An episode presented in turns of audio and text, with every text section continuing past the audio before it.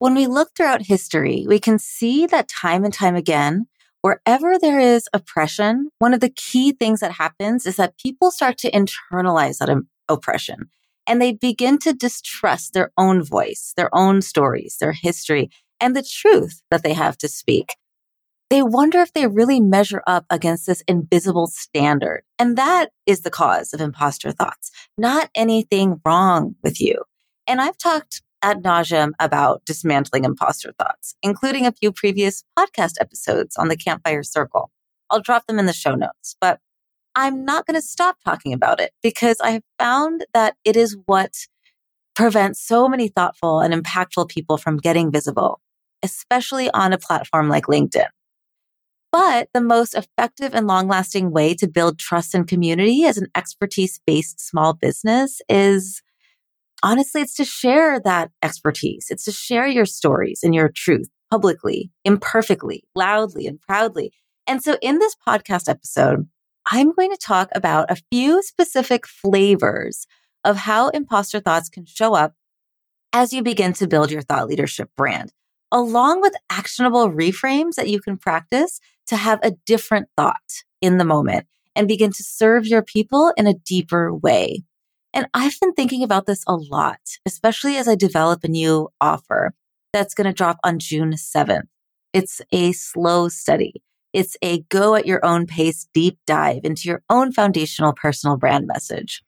It's an interactive love letter to yourself and your deeper why. It has the questions and the exercises that I go through with my one on one clients so they can establish clarity in their unique thought leadership expression and stand out as they stand up for their mission. So go ahead and click the link in the show notes to get on the waitlist and I will send you the first episode of this audio course ahead of time for free. Trust me, you want to get on this list. Okay, let's get into it.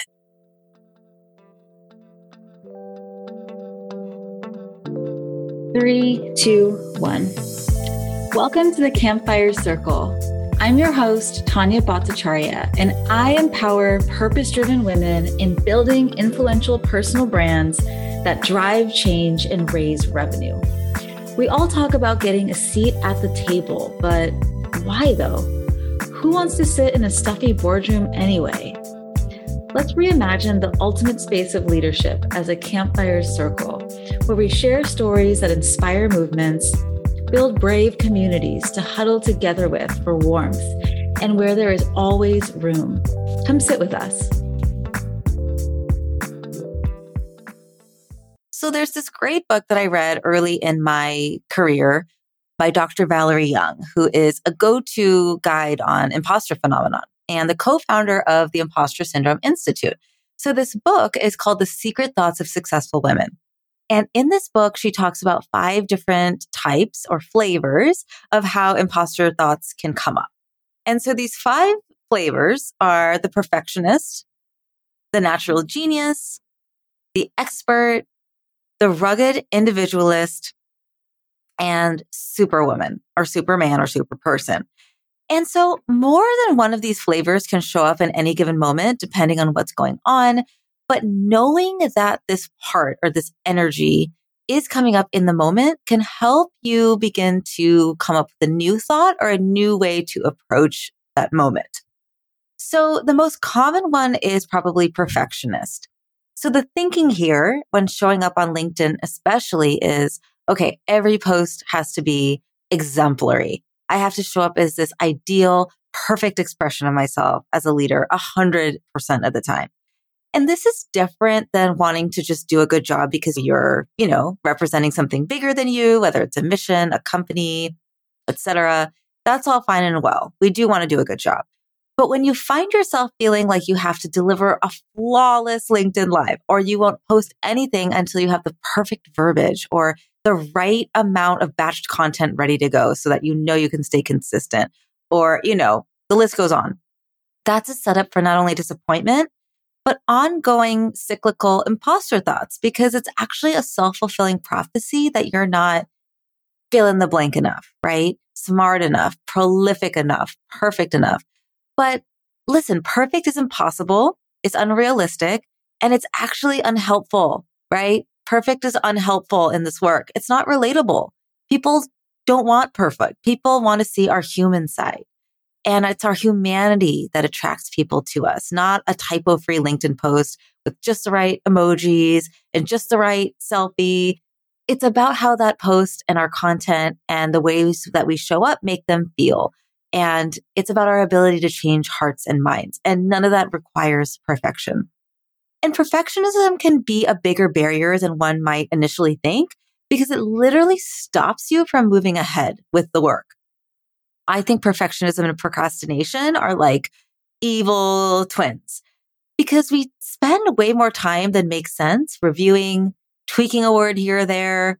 Do we use the Oxford comma? Do we not use the Oxford comma? I think we should always use the Oxford comma, but you know, we just keep tweaking it until it is quote unquote perfect, which of course is unattainable because perfect is not real. What does perfect even look like?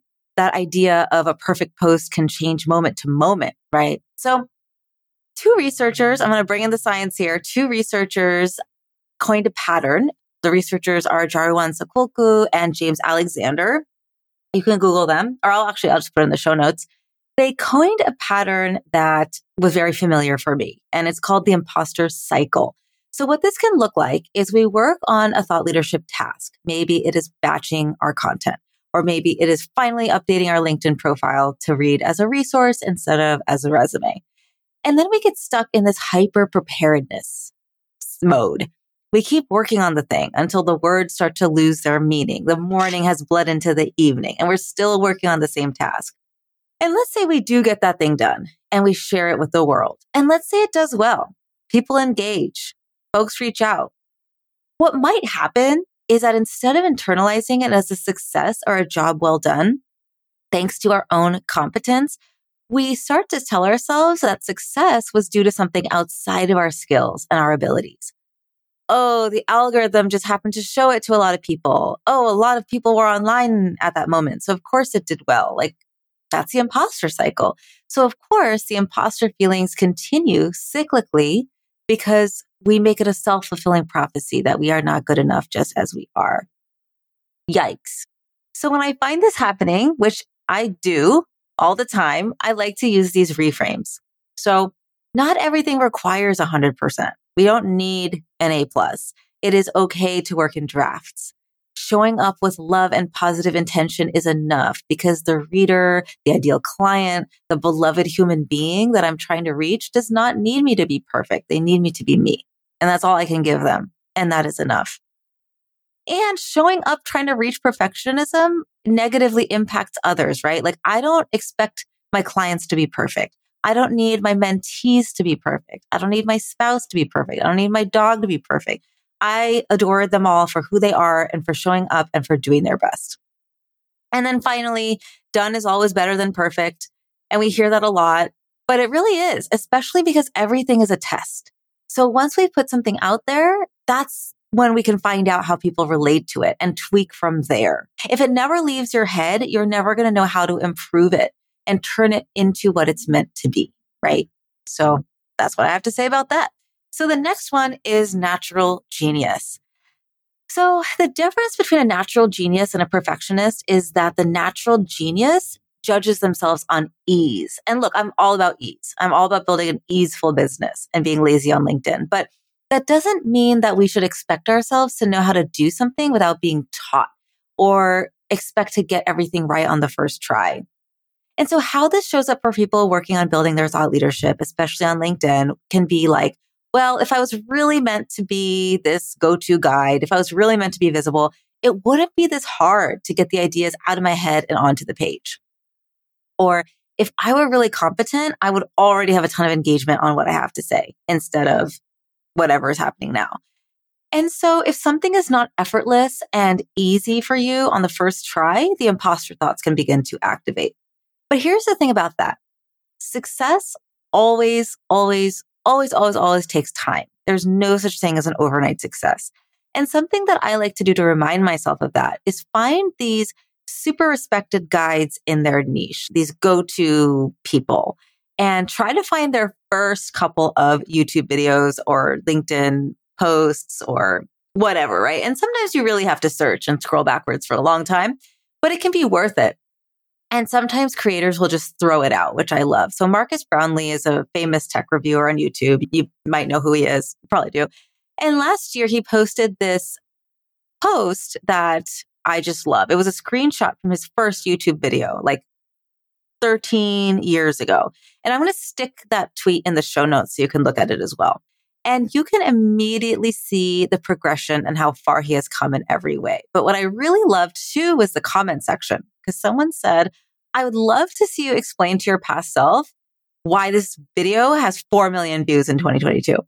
And Marques says, yeah, I couldn't explain it because he would never believe it. Right. And so if we didn't try and practice and struggle and flail, we would never bloom. Like we would never grow. It, it would just be impossible.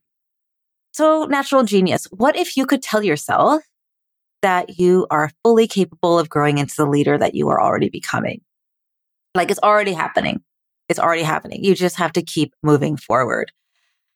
So what about the expert? The third one is the expert.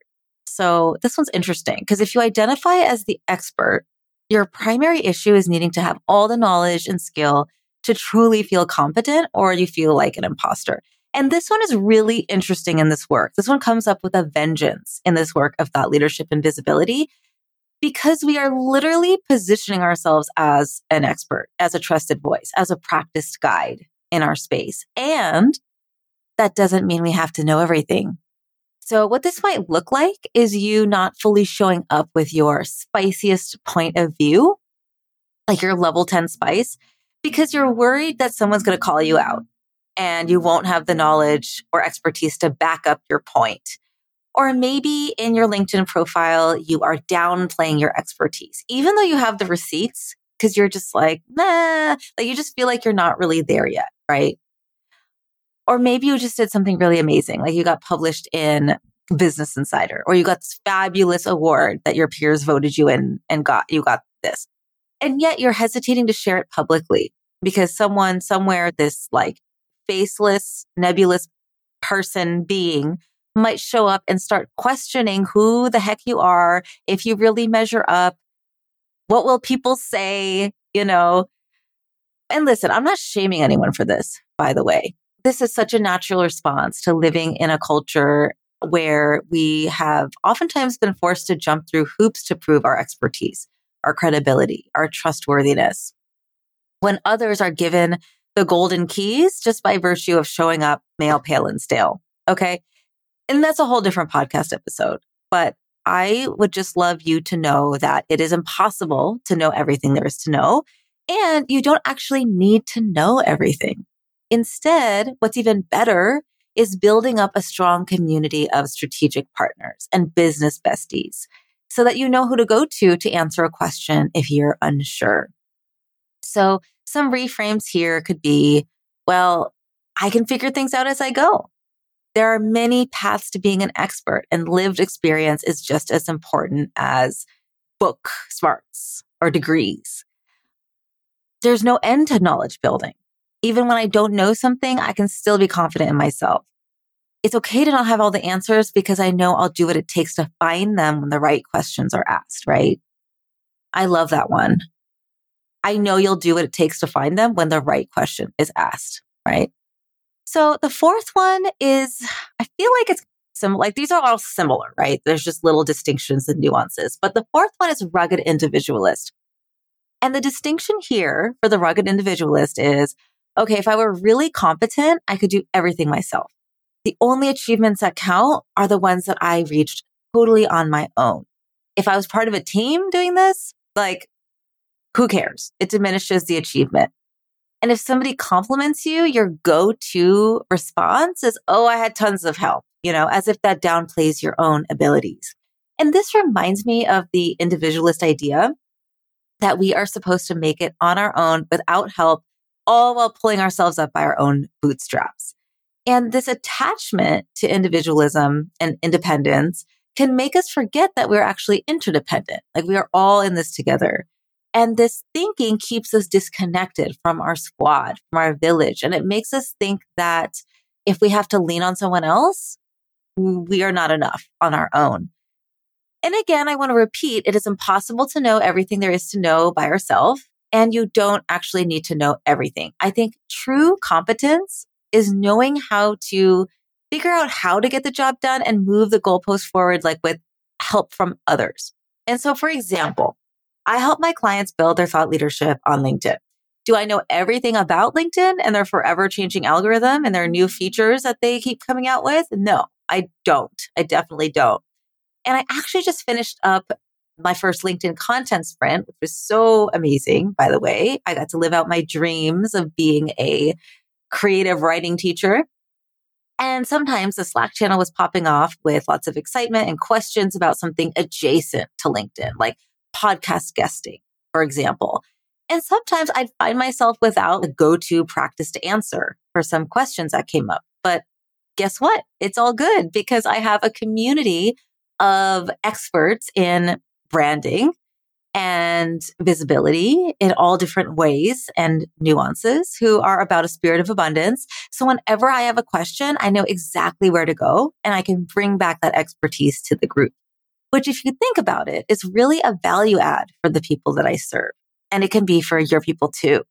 So what if you could reframe your thinking from, I will never be able to do a good job without help to, oh my God, how awesome that I get to bring the depth of knowledge and expertise that lives in my community ecosystem to my clients and everybody wins as a result.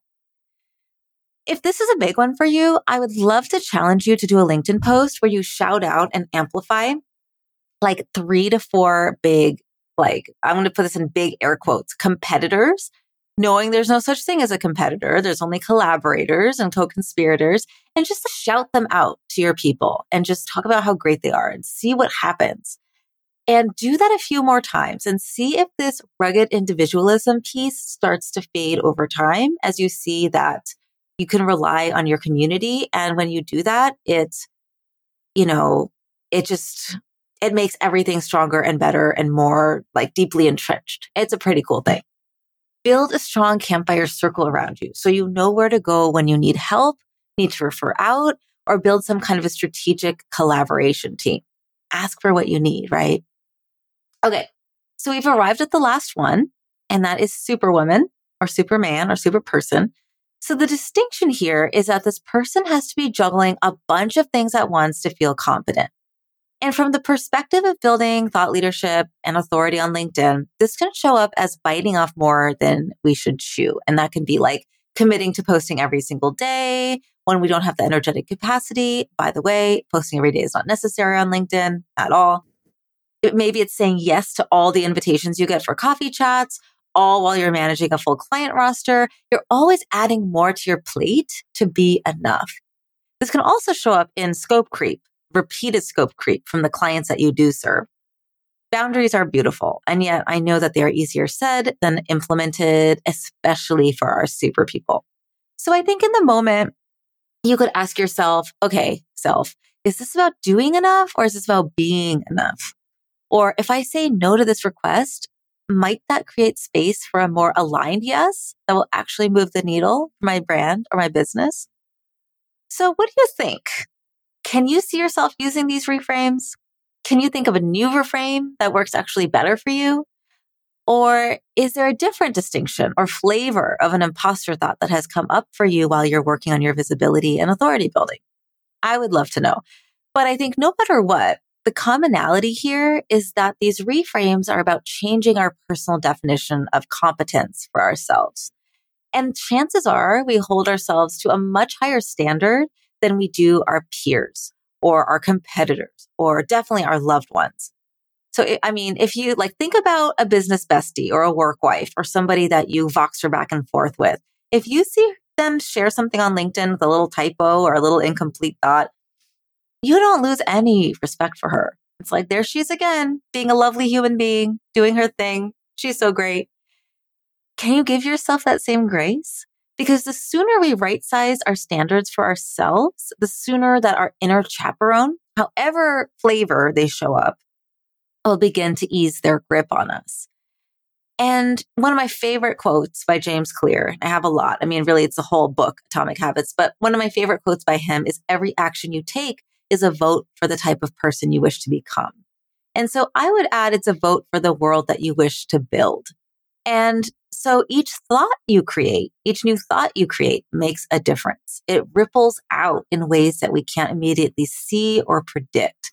So I would love to know how these reframes land with you and get your thoughts. Okay. I'll talk with you soon, friend. Thanks for listening. What'd you think? Leave us a review on Apple Podcasts, or even better, reach out and let me know through lumosmarketing.co. Yes, that's Lumos, as in the illumination spell from Harry Potter. Because when you shine, magical things happen. You can get social with me on LinkedIn, and of course, check out the show notes to stay in touch with our guests. Let's talk soon.